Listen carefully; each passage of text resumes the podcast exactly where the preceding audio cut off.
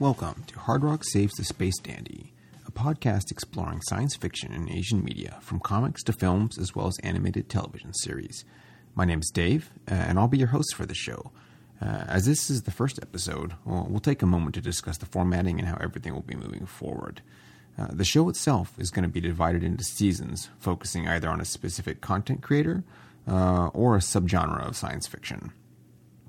For this first season, we'll be taking a look at selected works of Japanese director Amemiya Keita, uh, both his live action films um, as well as some of his animated series that he's worked on. Initially, uh, I considered covering his filmography in chronological order, but uh, it'll probably be a little bit more interesting if we jump around a bit. First up, we'll be taking a look at the Zeiram series, both of the live action films um, as well as the six part OVA animated series. Chronologically, the live action films were released in 1991, while the OVAs uh, they came out in 94. But in the setting of Zeiram itself, the OVA uh, acts as a prologue to the live action films. Uh, I guess for better or worse, there's a few differences um, in the settings of both the live action and the animated films, where they don't blend together quite as well as I think they probably could have.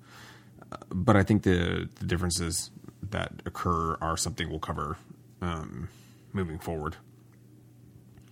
So for this first episode, uh, I'll be taking a look at the first three episodes, uh, the first three episodes of the animated series, uh, and the latter half, um, four, five, and six, we'll take a look at next time. After that, we'll um, dive into the live action films and probably split those into their own individual episodes. Basically, I'll, I'll see how these first few go and um, decide at that point. Um, for the show format itself, uh, I won't only just be looking at these as at the films, but if I can run across any interviews, um, I'll take those into consideration. And I have already found a few um, transcripts from older interviews in magazines, um, as well as some fanzines. And the DVDs that I picked up do have uh, both commentary tracks in the case of the live action films and video interviews um, for the OVAs uh, on both the character designer um, and um, Amemiya uh, Keita. Uh, and it's it's nice that the, these uh, these films are a little bit older, of course. Uh, so since they've been out uh, as long as they have, there's a, a little bit more material, um, source wise, uh, to kind of dig through that might not be as as readily available uh, with a newer series. Um, the podcast itself, I'll probably be sticking to uh, late 70s, 80s, and 90s uh, media, less so things that are more current. Uh, but again, we'll, we'll kind of judge that uh, as we go and see how the this season um, concept sort of pans out. So I guess we'll uh, kick it off with the beginning of the Zeiram OVA series, uh, episode one, entitled Pitch Black. It, along with uh, the rest of the series, was directed by Tetsuro Amino, with uh, Masakazu Katsura uh, acting as um, original character designer, and Amemiya Keita um, performing uh, producer duties um, as well. I think he basically just oversaw the production uh, of the animated series. Um, the director, he uh, his filmography is pretty interesting um, in of itself. He directed the full um, SPT Layzner um, animated series, as well as the well, he he performed storyboard duties for the Dirty Pair original TV series uh, and the o, OVA um, Dirty Pair from Lovely Angels with Love uh, on episode two. So I guess it's just a single episode of that one. Further, uh, I guess directorial duties were spanning several episodes of the Macross TV series, and, or I should say Macross Seven uh, TV series uh, as well as the OVAs, and several episodes of Mobile Suit SD Gundam. and he also directed a uh, adaptation of the Starship Troopers novel, uh, four episodes of a six episode series back in uh, 1988. That's um, pretty interesting. Let me see if I can uh, track those down. Uh, as far as the character designer, um, Masakazu Katsura, um, he was given pretty much free reign um, to design the characters as long as they hewed somewhat close to the um, concepts laid out in the live action films. His his character designs are pretty distinctive, particularly in uh, the case of their hairstyles and f- facial features. A lot of the characters in Zeiram are um, reminiscent of his main characters, I guess, in um, the manga's Video Girl Ai, Shadow Lady, and DNA Squared. Uh, a little bit less so in his later works, uh, the manga Zetman and the um, animated series Tiger and Bunny. I guess his personal style um, had matured by then. Uh, there's a good 15 years um, in between the Zeiram comics and, or I guess the not Zeiram comics, but the uh, Zeiram uh, OVAs and, uh, say, Tiger and Bunny. Well, I guess your uh, personal style will evolve over time, and that's definitely the case here. And with the uh, core staff out of the way, I guess that brings us to the actual episode. And I would be remiss if I didn't cover what the core plot of Zeiram series is in, in the first place. Um, the series centers around the bounty hunter Iria and her continued struggle against the quote unquote uh, immortal space beast uh, Zeiram. As I mentioned, the OVA series uh, is a prequel to the live action films. And that being the case, Iria's character here is um, she's more inexperienced, and she's in fact an apprentice hunter uh, alongside her brother Glenn, and they're well, he's a teammate, but he is a sort of handler, um, assigning, doling out assignments, um, and that's Bob. The the trio work for a company known as Gomvac Security and Investigations. Um, and uh, as far as the at least the first three episodes are concerned, uh, the series itself doesn't really dig a whole lot into what the bounty hunter job specifically entails. Um, it seems to be a sort of jack of all trades organization. Iria is shown handling a hostage um, situation, like she's re- resolving that. Um, and while this doesn't appear to be a job that an apprentice uh, bounty hunter is su- supposed to undertake alone, um, she really has no trouble completing it. And then uh, we find out a little bit later that uh, Bob has assigned um, himself and Glenn to uh, into, into, looking into a potential hijacking of a cargo um, freighter.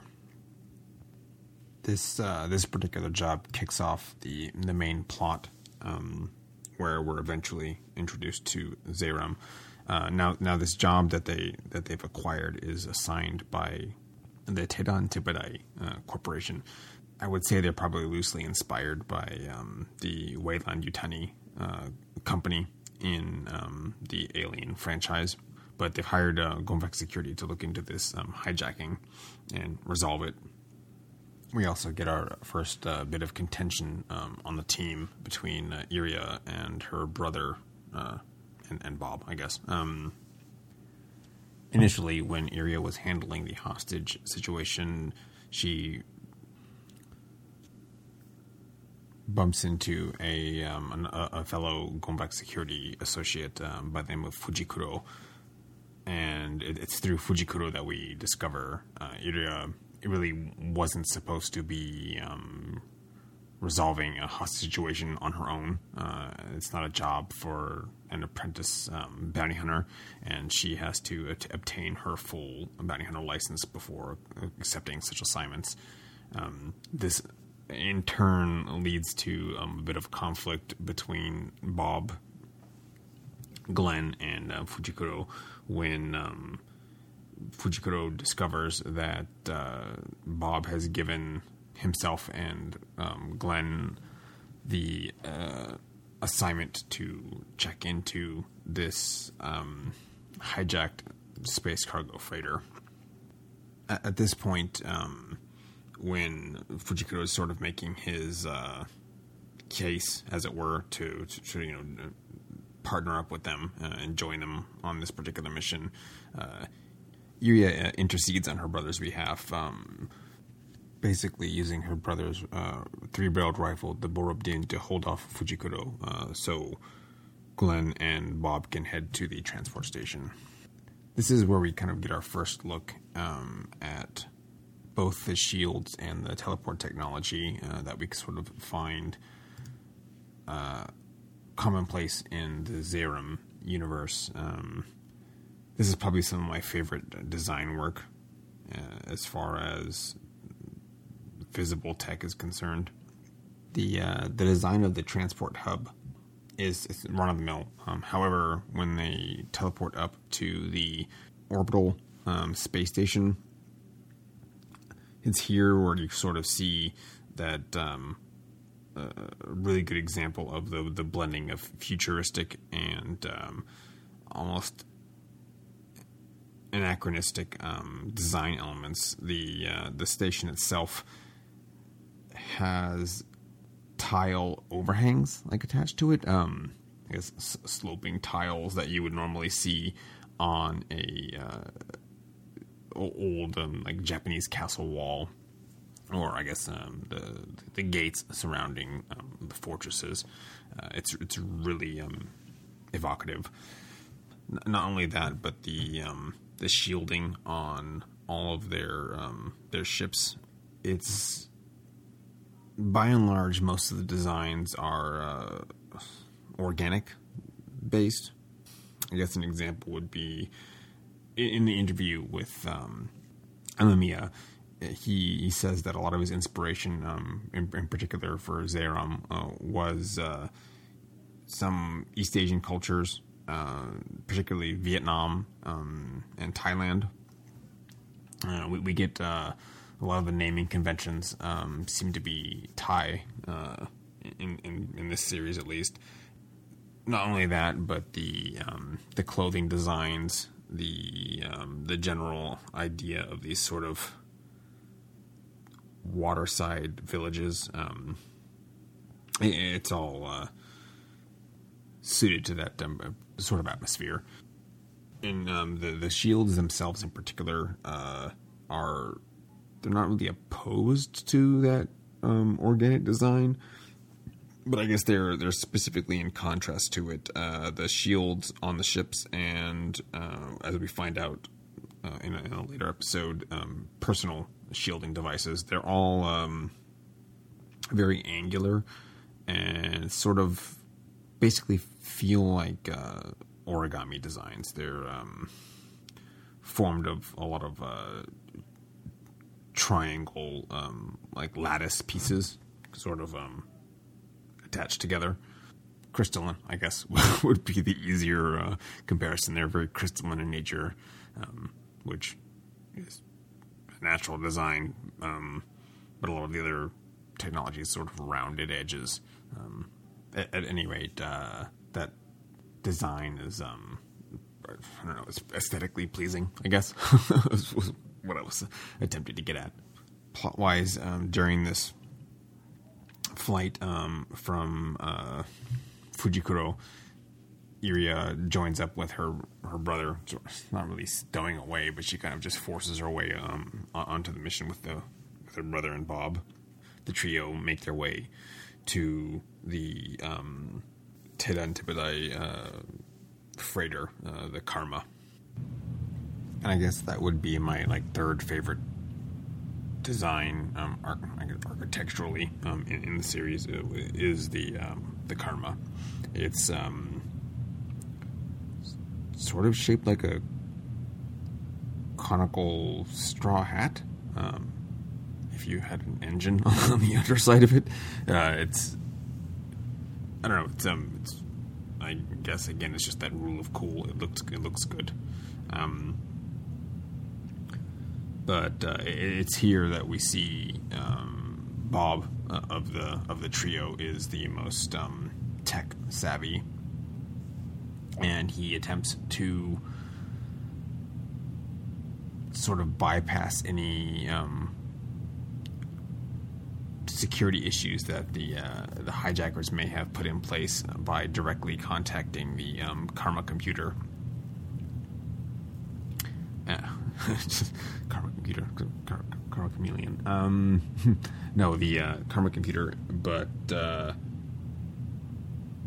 it's also here that we get our first really cool um, sound cue. So as he, uh, inter- attempts to do his interface um, with the computer remotely, we get this sort of uh, Buddhist monk chant um, coming through the uh, speakers. Now, now I don't think this is uh, uh, like a diegetic sound. Um, it's just a cue for the audience to uh, know that something's up. And of course, at, at, this point, he mentions that he can't um, get in contact with the computer. The hijackers must have done something, and they're preventing his access. So uh, instead, they have to uh, kind of force their way into one of the cargo bays. Um, it doesn't take them long to locate the survivors, uh, as well as the um, uh, Vice President um, Putabaya. And uh, of course, here the audience can see something's a little bit amiss. Um, Putabaya is not the most um, forthright uh, individual, and uh, it's pretty obvious that he's hiding something from um, our trio. Um, and here of course, it doesn't take them long to uh, run into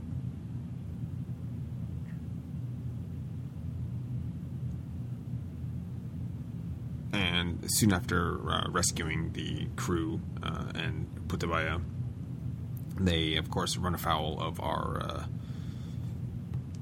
immortal space beast uh, Zeiram, and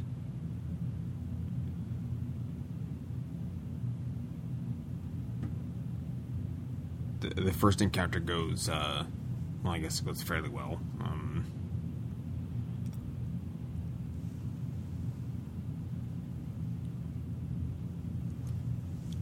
Glenn is able to hold off uh, Zeiram while, uh, Iria and Bob and the others uh, try to make their escape back to the uh,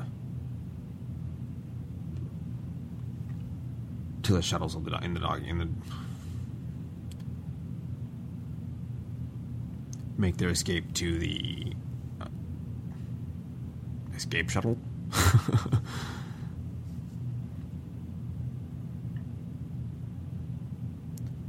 Glenn is able to um, hold off Zeiram's advances. Uh, Glenn is able to hold off Zeiram while uh, his sister and um, the rest make their make their way to the escape shuttles on, on the on the ship. Uh, originally, when they docked, one thing I um, I guess I guess forgot to right sort of skipped over. Um, Glenn and Iria's ship, the Kraper. Um, far as I can tell, Kraper is like the the type of ship that it is. It's um it's pretty cool. I should have described it earlier. It's um it's shaped like Landspeeder from Star Wars. Uh, if you were to allow it to flip over and have a reversible top and bottom, so there's no true underside. Um, it can kind of spin, but uh, it has two, I guess, uh, sort of umbrella shaped cone on both um, the the rear upper and lower half. Um, not doing a very good job describing it, but uh, it yeah basically it's a land speeder with like two little cones on the back. But originally, when they docked in the um, in the bay, Glenn had uh, scattered around um, uh, bunch of little caltrops on the ground. And one one thing that I had wanted to, I guess, discuss was the the nature of the casings of the caltrops were um, bamboo tubes. So a lot of the things that the bounty hunters use, um, their their tools and a lot of their weapons are kind of one off items. But they're I guess another really good example of this uh, co-opting of um, organic materials uh, and futuristic technology. Um, when Iria is uh, capturing the um, hostage taker uh, in, in, the first uh, in, in, the prologue of the the episode, um, she's using like wooden manacles um, to handcuff him. So don't just like aesthetically, like that's that's a, the vibe that this show kind of carries with it, and I think that that's what makes this um, so so distinctive and just a really strong representation of um, Amemiya's work. These sort of trappings are, are things that he works or he, he uses um, in both the live action films, um, the animated works, and uh, as we'll eventually get to um, quite, quite, a bit down the road uh, in a few episodes. Um, one of his original films, uh, the 1988 um, Mirai Ninja. Uh, a, a, lot of the design decisions I think that are made in the OVA here are carries o- are, holdovers not only from the Zeiram live action film, but um, really from uh, Mirai Ninja. Another example, I guess, would be the uh, um, uh, uses these um, kind of assassin robots uh, to kind of bother the Gomvac security crew, and uh, the the robots themselves, their their design, it's it's heavily. Uh, I really don't want to say inspired, but I think it's just it's heavily referencing the earlier uh, ninja robots in um, Mirai Ninja. And I'll, I'll, discuss a little bit more about that. And the, I think that some of the design, it's not really going to be decisions because I don't don't have uh, access to that kind of thing um, from um, Amemiya, but uh, just sort of as a hallmark uh, of what he does. And uh, we'll also, I think, take a look at um, other series and see if some of these self-created tropes um, m- make another appearance or how they evolve um, throughout the, the, the body of his work. But uh, back to the main plot here. Um, while Iria and the others make their escape and Glenn's holding off Zeiram, uh, we find out here uh, kind of just how uh, immortal um, Zeiram may in fact be. It's not really a just like a, a moniker, but it's a, a, true function of his form. Um, Zeiram himself, or possibly herself, I guess, uh, it's not specifically gendered, but we get a little bit of hint in the, I believe it's the second live action film, um, that the true body of Zeiram, or at least the, the base form, um, is um, feminine in shape. We'd be remiss, I think, in not describing uh, Zeiram itself at this point. Uh, based on um, the earlier interview with um, Amemiya, the design design decisions for um, Zeiram, at least the largest influence, would be wandering monks from old uh, Chanbara films. So, just the overall, like the overt um, silhouette of Zeiram is a, uh, a large figure wearing a straw or a conical hat, and also uh, garbed in, I guess it would be a straw uh, mantle or a cloak, and then wearing sandals and uh, sort of a, a, mountain monk outfit.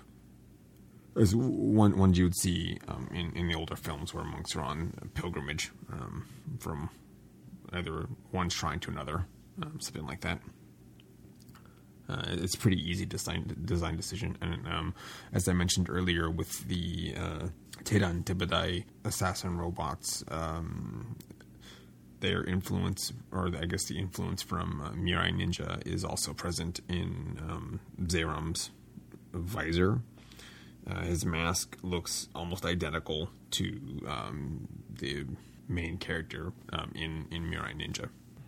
So, um, as I was saying, uh, with Zeiram's duel with Glenn, uh, he Glenn is able to um, freeze Zeiram in one of the um, personal shield devices. Uh, however, off screen, um, Zeiram escapes the, the shielding and is damaged enough from the fight that uh, he's reduced to, or I guess the, the main body of Zeiram is sort of destroyed, but the the the hat that Zeiram wears has a um, small face um, inside of it.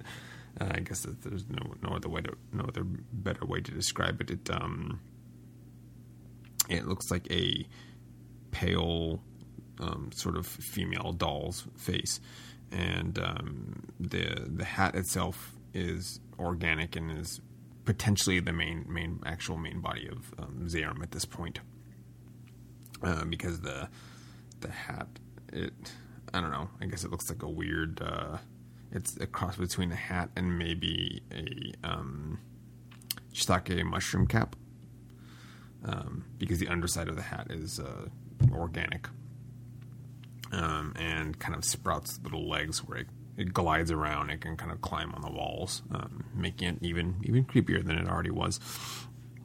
Um, but this um, disembodied hat uh, flies after Iria and uh, all the the escaping um, crew of the Karma, and it, it, it's here that uh, Bob um, sort of takes over the role that uh, Glenn was doing and, and decides to um, hold off Zeiram's advance while the others try to escape. Um, unfortunately, he's uh, bitten in his midsection by that little the little face, um, kind of gored, and uh, he's still surviving. And um, they uh, the rest of the crew escapes, um, with the Iria taking her turn to kind of buy them time. So they're sort of just like trading off um, responsibility of, um, of, of getting these um, people out of this terrible situation. Um, and uh, the the escape craft um, successfully uh, f- flees the um, karma with Bob and the vice president Putabaya aboard, um, along with the uh, other crew members, but um, Iria and Glenn are left behind on the Karma.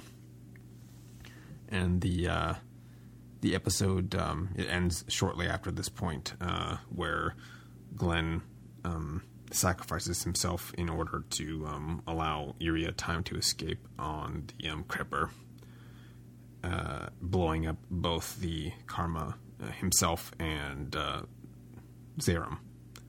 And that was the uh, that's the end of um, the first episode, Pitch Black. So I think we'll take a little bit of a break here and return to uh, cover episodes two and three uh, shortly.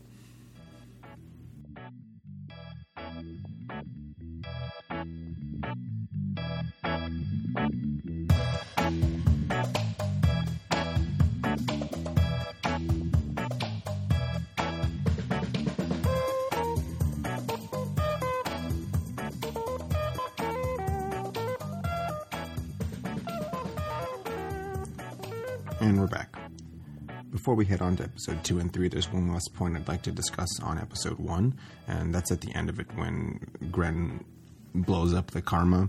He uses a bomb called the Plunchet.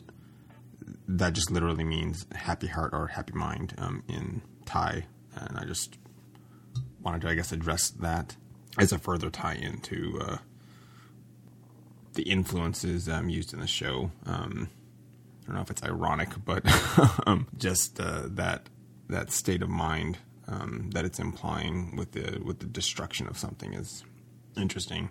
Um, also, the the bombs themselves, you could term them cute. I guess they're little um, spheres with um, circular wings that pop out and little propellers. They they they were actually they remind me of the Haro computers on uh, the in, in, the Gundam series. So just an aside. So the mask, I guess, is something so destructive in a cute package is is interesting, and I don't know, it, um, aesthetically, it sort of resembles the rest in the show, but yeah, there's not really anything else um, in the first three episodes that uh, that echo, I guess, that sentiment.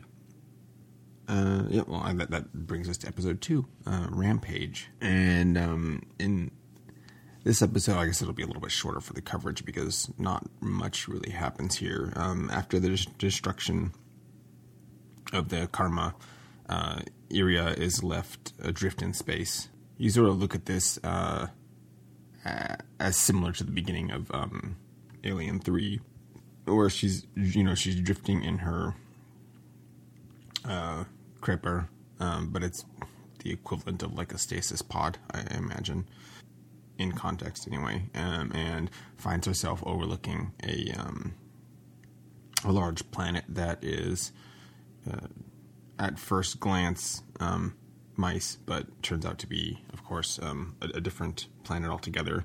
So, with her, the life supports on the on the Kepler, um, I guess the shielding failing from the explosion, uh, she has to make an emergency landing descends down to the, the surface of the planet, also ostensibly to uh, refuel her ship because it's low on low on gas.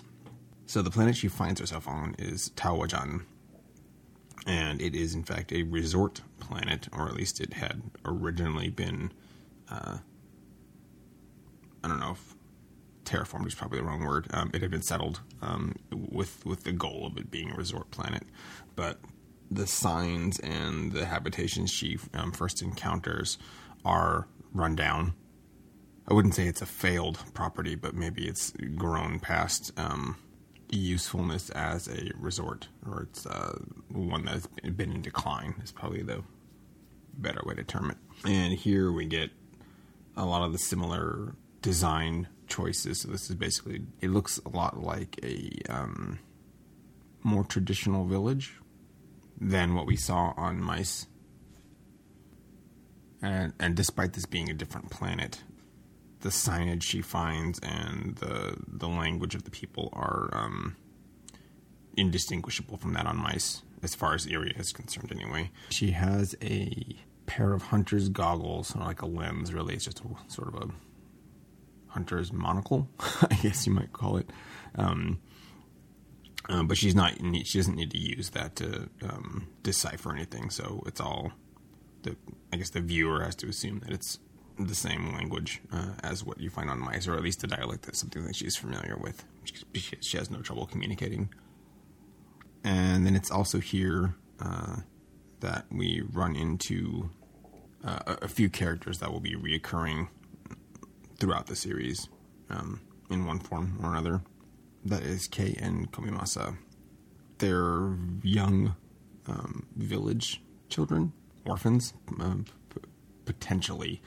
At this point, it doesn't really explain that, but they're they're kids just trying to survive on the on the streets, um, and as such, they are streetwise and target Iria as a potential source of income in that they can rob her of her belongings and sell them uh, for we don't get an exchange rate, but it's not a, a from their tone, it's not a considerable sum of money. Um, they they plan on hijacking the Kraper and, and selling it for parts, I guess, um, just to feed themselves. But they they don't sound too optimistic on how much money that's going to net them. Uh, just a temporary fix for a, a permanent problem that they have. So we get sort of a um, I don't know. It's not really a serious um, fight at all. It's a sort of a zany little chase sequence um, where the the group of kids they form a plan to basically distract Iria while Kei, being the I guess second in command or the most brash, goes and attempts to steal the Kraper. This, of course, this the plan doesn't work out quite so well, but we do see Komimasa identifies uh, Iria as an apprentice hunter because at first they're they're wary because they think she's one of the a, a full fledged hunter, and they decide that since she's an apprentice, she shouldn't pose too much of a problem. It's, ends up being the case a little bit, um, as opposed to some of the competency we witnessed um, in episode one when Iria resolved the hostage situation, and then later aboard the Karma in this instance, she's she ends up having a little bit of trouble uh, dealing with these few street urchins, uh, and it I guess provides a little bit of comedic levity to the the dour situation of her brother just having sacrificed himself, and she doesn't know the fate of Bob or the other uh, Karma passengers. I guess it would also be important to not overlook uh, the fact that uh, the Kei in particular notices um, Iria's hair beads uh, and points out that those are generally reserved for, uh, for men. This is something that Iria is wearing in adoration or an imitation of her older brother, Glenn, who the show kind of makes a point of um, noticing that uh, Glenn has a habit of like flicking his hair beads uh, just when he's bragging about something. Um, it's just a like, little character trait. But um, I think it's a design decision. The hair beads look pretty cool. Um, they're only on the left hand side, um, and it's Iria I think wears like four four specific beads. Um, she's pick them out like individually. I guess um, we find out later that she has a specific favorite hair bead, um, versus them all just being indistinguishable. But yeah, the the kids try to pull one over on her, and uh, it doesn't doesn't work out. Kei basically continually um, eggs Iria on, um, further incensing the the hunter, and probably not a wise choice because Iria ends up taking pot shots at uh, Kei. She's not aiming to hit the, the kids, but just, just kind of scare them off. Um, unfortunately, all the, the kids can think of is their eyes on the prize of, you know, stealing this vehicle. As these things go, um, those plans, um, as we mentioned, ultimately fail. But instead, I, through this comedy of errors, um, Iria gains an enthusiastic uh, sidekick in, in the form of Kei. This levity is, of course, short lived. Um, it, it, serves its purpose to de- distract Iria. Um, and our good buddy Zeiram uh, makes an appearance, or I guess his re- reappearance, as a falling star crashing into the slums of Tawajan. Zeiram's appearance also gives us the idea that the government uh, and, and, potentially some of the populace at large um, are are aware of Zeiram and its immortal nature. Uh, however, within the the confines of the actual episode, um, we get a little bit more information on at least Zeiram is kind of sort of able to be stalled. Um, physical damage, as long as it's persistent, uh, can um, slow Zeiram down. Uh, as Zeiram crashed from the explosion of the, the Karma, there was a, a, large piece of shrapnel embedded through the, the hat portion um, of its body, and that large chunk prevents it from just wholly regenerating. Um, it, it, needs to have that removed, so any source of um, injury can't be uh, perpetual. So I guess if you could continually injure Zeiram, that would be enough to stall its regeneration capabilities. And, and of course, uh, to keep up the tension of the show, um, Zeiram crash lands into a portion of the slums outside of the Tawajan resort where Iria had also landed. Um, and due to the interference of the, the slum kids, uh, still hasn't refueled her Kraper, so she's not really in a position immediately to intercept Zeiram. She's also busy with the Tawajan uh, port transfer authorities. Um, she wants to use the transporters on the planet to, to get herself back to Mice. Of course, uh, that costs money, uh, which she's currently broke at the moment. As, as Zeiram is rampaging through the slums, Iria is, is speaking with the port authorities, asking why they're not doing anything to at least try to stop Zeiram. To which we get a little a serious note here. Um, the port authorities deem that Zayrum is uh, performing like a necessary function for them, uh, or, or, they're seeing its destruction of the slums as a good thing. Uh, it's it's cleaning up the trash, as it were, and potentially removing a an eyesore uh, on the resort to that would eventually lead to revitalizing the tourism industry for Tawajan.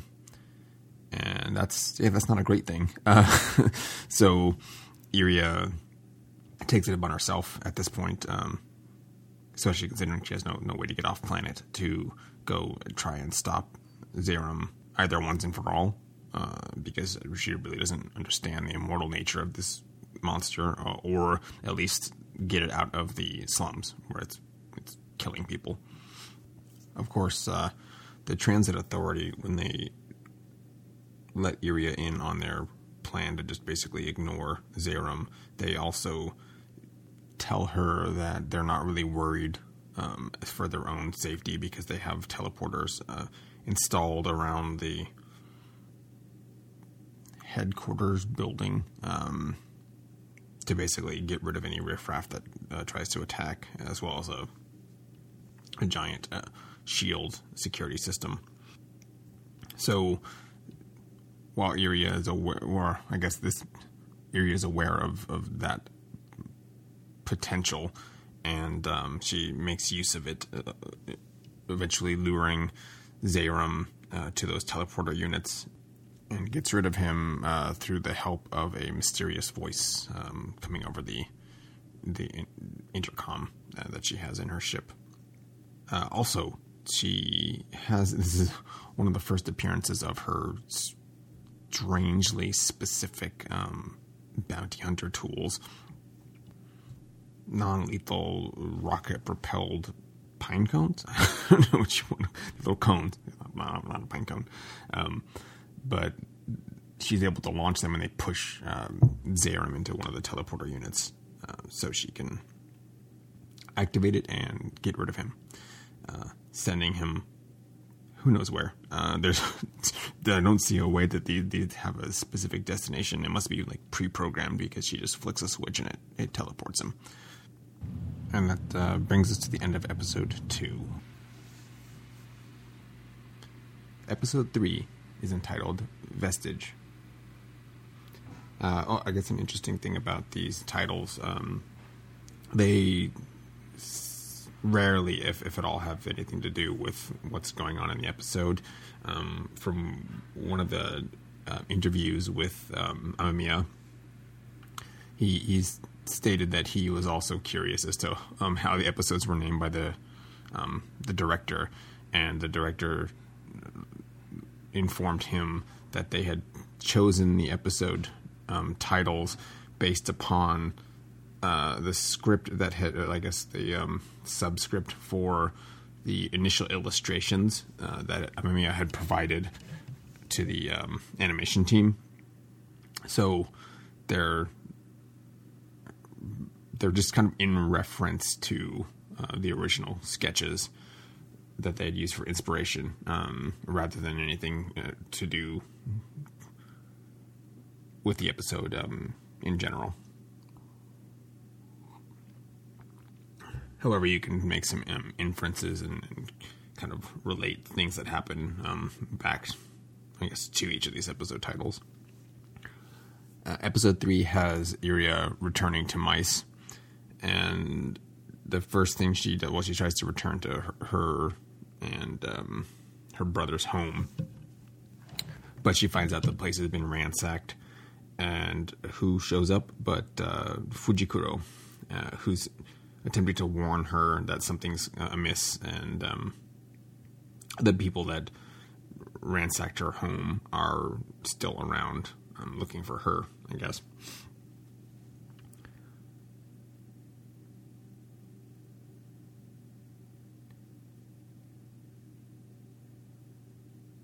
As the assailants return to the uh, the house, Iria makes her escape. Um, she ends up. She doesn't really trust um, Fujiko fully. She thinks that he, he, could have possibly been the one that um, wrecked the house, but uh, it, as it turns out, the, the the intruders are taking shots at both Fujikuro and and Iria. So he's probably not um, in league with the, the people after her at this point, anyway.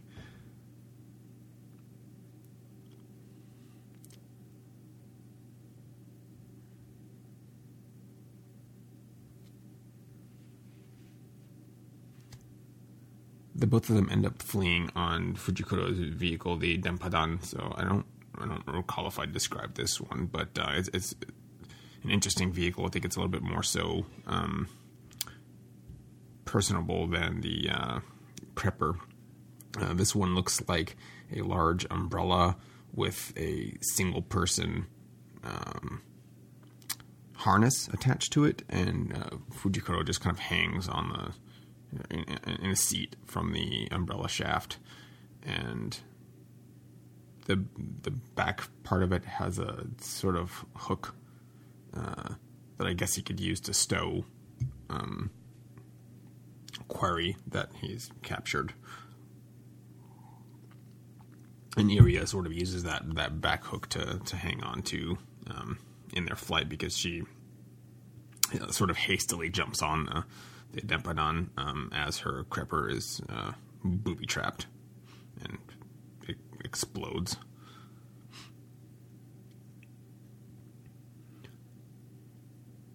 We're treated again to the uh, Tip- uh, Tippedai um, assassin robots. Uh, these are the guys that are after Iria. And they are chasing the, the Denpadan in like. It's, it's, probably my favorite vehicle aside from the, the Denpadan looks cool, but um, these are little um, two man tanks um, with a huge inflated cushion um, on the top where the the turret, I guess, on top of the turret of the tank, and what it does is the the cushion inflates uh, as the the cannon um, absorbs some sort of energy in order to, to fire its um, blasts out of, out of the out of the, the barrel of the cannon, uh, and they use this, of course, to affect um, Iria uh, by accident or design um, loses her part of her, um, I guess it was a covering, uh, goes flying off and hits an intake and, uh, um, on the tank and sucked in. And what that does is as the um, the bladder inflates, it like it's ends up crumpling inwards um, because the the intake vent is blocked, uh, preventing the weapon from firing. I, I anticipated that the, the the thing would explode instead, but um, we were unfortunately denied that, and the, it just ceases functioning. Not the cannon part of it, anyway. So, as they're being chased by these assassin robots, we're treated to the return of the mysterious voice. Uh, as it turns out, Fujikuro was hired by the owner of the voice on the radio to uh, protect Iria and potentially um, act as an escort. He's supposed to get her away from the uh, assassin robots, but instead, uh, Iria is determined to check in on the vice president of the um, Tippetei Corporation. As Iria is returning home, we hear news broadcasts stating that Bob, uh, or at least one of the members of the Golbeck Security um, Investigations uh, company, was killed in a traffic accident, and the there were no survivors of the explosion at, on the Karma. Um, that includes the vice president of the Ted and Tippendai Corporation. Uh, at this point, of course, Iria is doubtful of the, the truth of any of that, and, and to to verify her suspicions, uh, she heads to the Ted Tippendai headquarters building. And I'm sure she's not at all suspicious that uh, her pursuers are those self same assassin uh, robots from Teran Tippedai. So she, along with Fujikuro, uh, pursued by these balloon tanks, make their way to the uh, headquarters, and uh, Iria eventually ascends the building, um, led by the, the voice on her communicator to the proper floor where the vice president has holed himself up.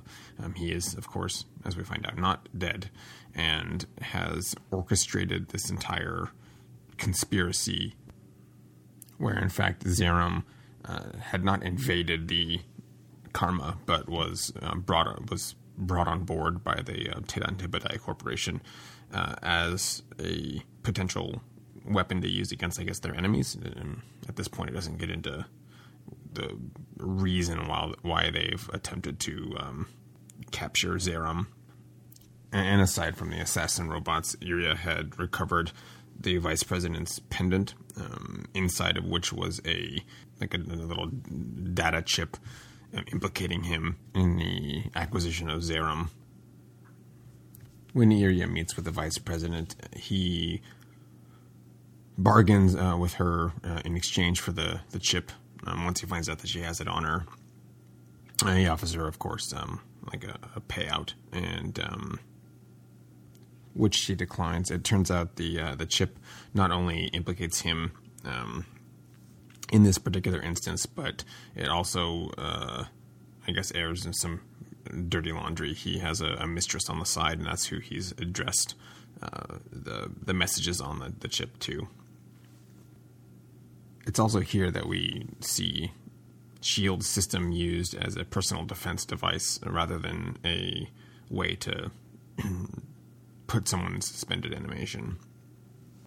He activates the device as he's uh, sit, seated behind his desk, and Iria is pinned um, theoretically in between his desk and the elevator that she came um, up on, where now, of course, his um, security detachment is is coming up the elevator, and they're just kind of brazenly firing into the room because all of their um, small arms fire uh, is just being deflected off of the shield or like absorbed or whatever of course, that doesn't deter uh, Iria, and she makes use of the situation to jump out of one of the windows, but um, not, of course, fall to her death. She's using a little grappling line to, to hang on. Um, the vice president, thinking he's in control of the situation, um, deactivates his shield and leans out to gloat uh, over her, and to his chagrin, I guess, um, is captured by Iria. She loops a, her line around him and drags him out of the window as well. Um, then sort of bu- bungee cables him up and down to different floors, um, s- smashing him into the the building uh, in revenge against the, the, things that she's the slights that he's done to her. She, she's revenge for her brother, revenge for Bob, who, who she thinks is dead at this point. Um, however, the the voice comes back over her intercom and um, tells her to get to the, to the top of the building uh, because more guards are coming up and um, she needs to escape. So, with the vice president in tow, she uh, heads up through the elevators, I believe. Um, again, using another uh, particularly uh, effective device. It's a portable cable cutter. I, I, guess that would be useful in other situations as well, but she uses it to um, sever the, the elevator cable line so no one else can follow her up um, to the top floor. And uh, well, when she gets there, she's uh, she's greeted by a familiar voice, um, the same one we've heard over the radio for a while, uh, coming from a computer console. Where it turns out uh, Bob isn't as dead as we were led to believe, and um, instead he's survived as a digitized version of himself, um, trapped in the Tepidai uh, mainframe. However, there's a way that Iria can free him um, from his temporary prison, and of course, she she does so, and leaves the vice president kind of in the lurch. Um, he's tied up, and she hands him back the the pendant that he's been after all this time, and makes her get away on the company transporter, along with the new avatar of Bob, uh, which sort of resembles like a Vajra symbol. Uh, it's a orb with two little pyramids on, or a, pyramid on the top and the bottom. As she vanishes on the teleporter, the, the vice president is, of course, left gloating over his, his prize. Uh, he opens up the pendant and a gas is released instead. It's, it's empty. The Iria kept to the microchip.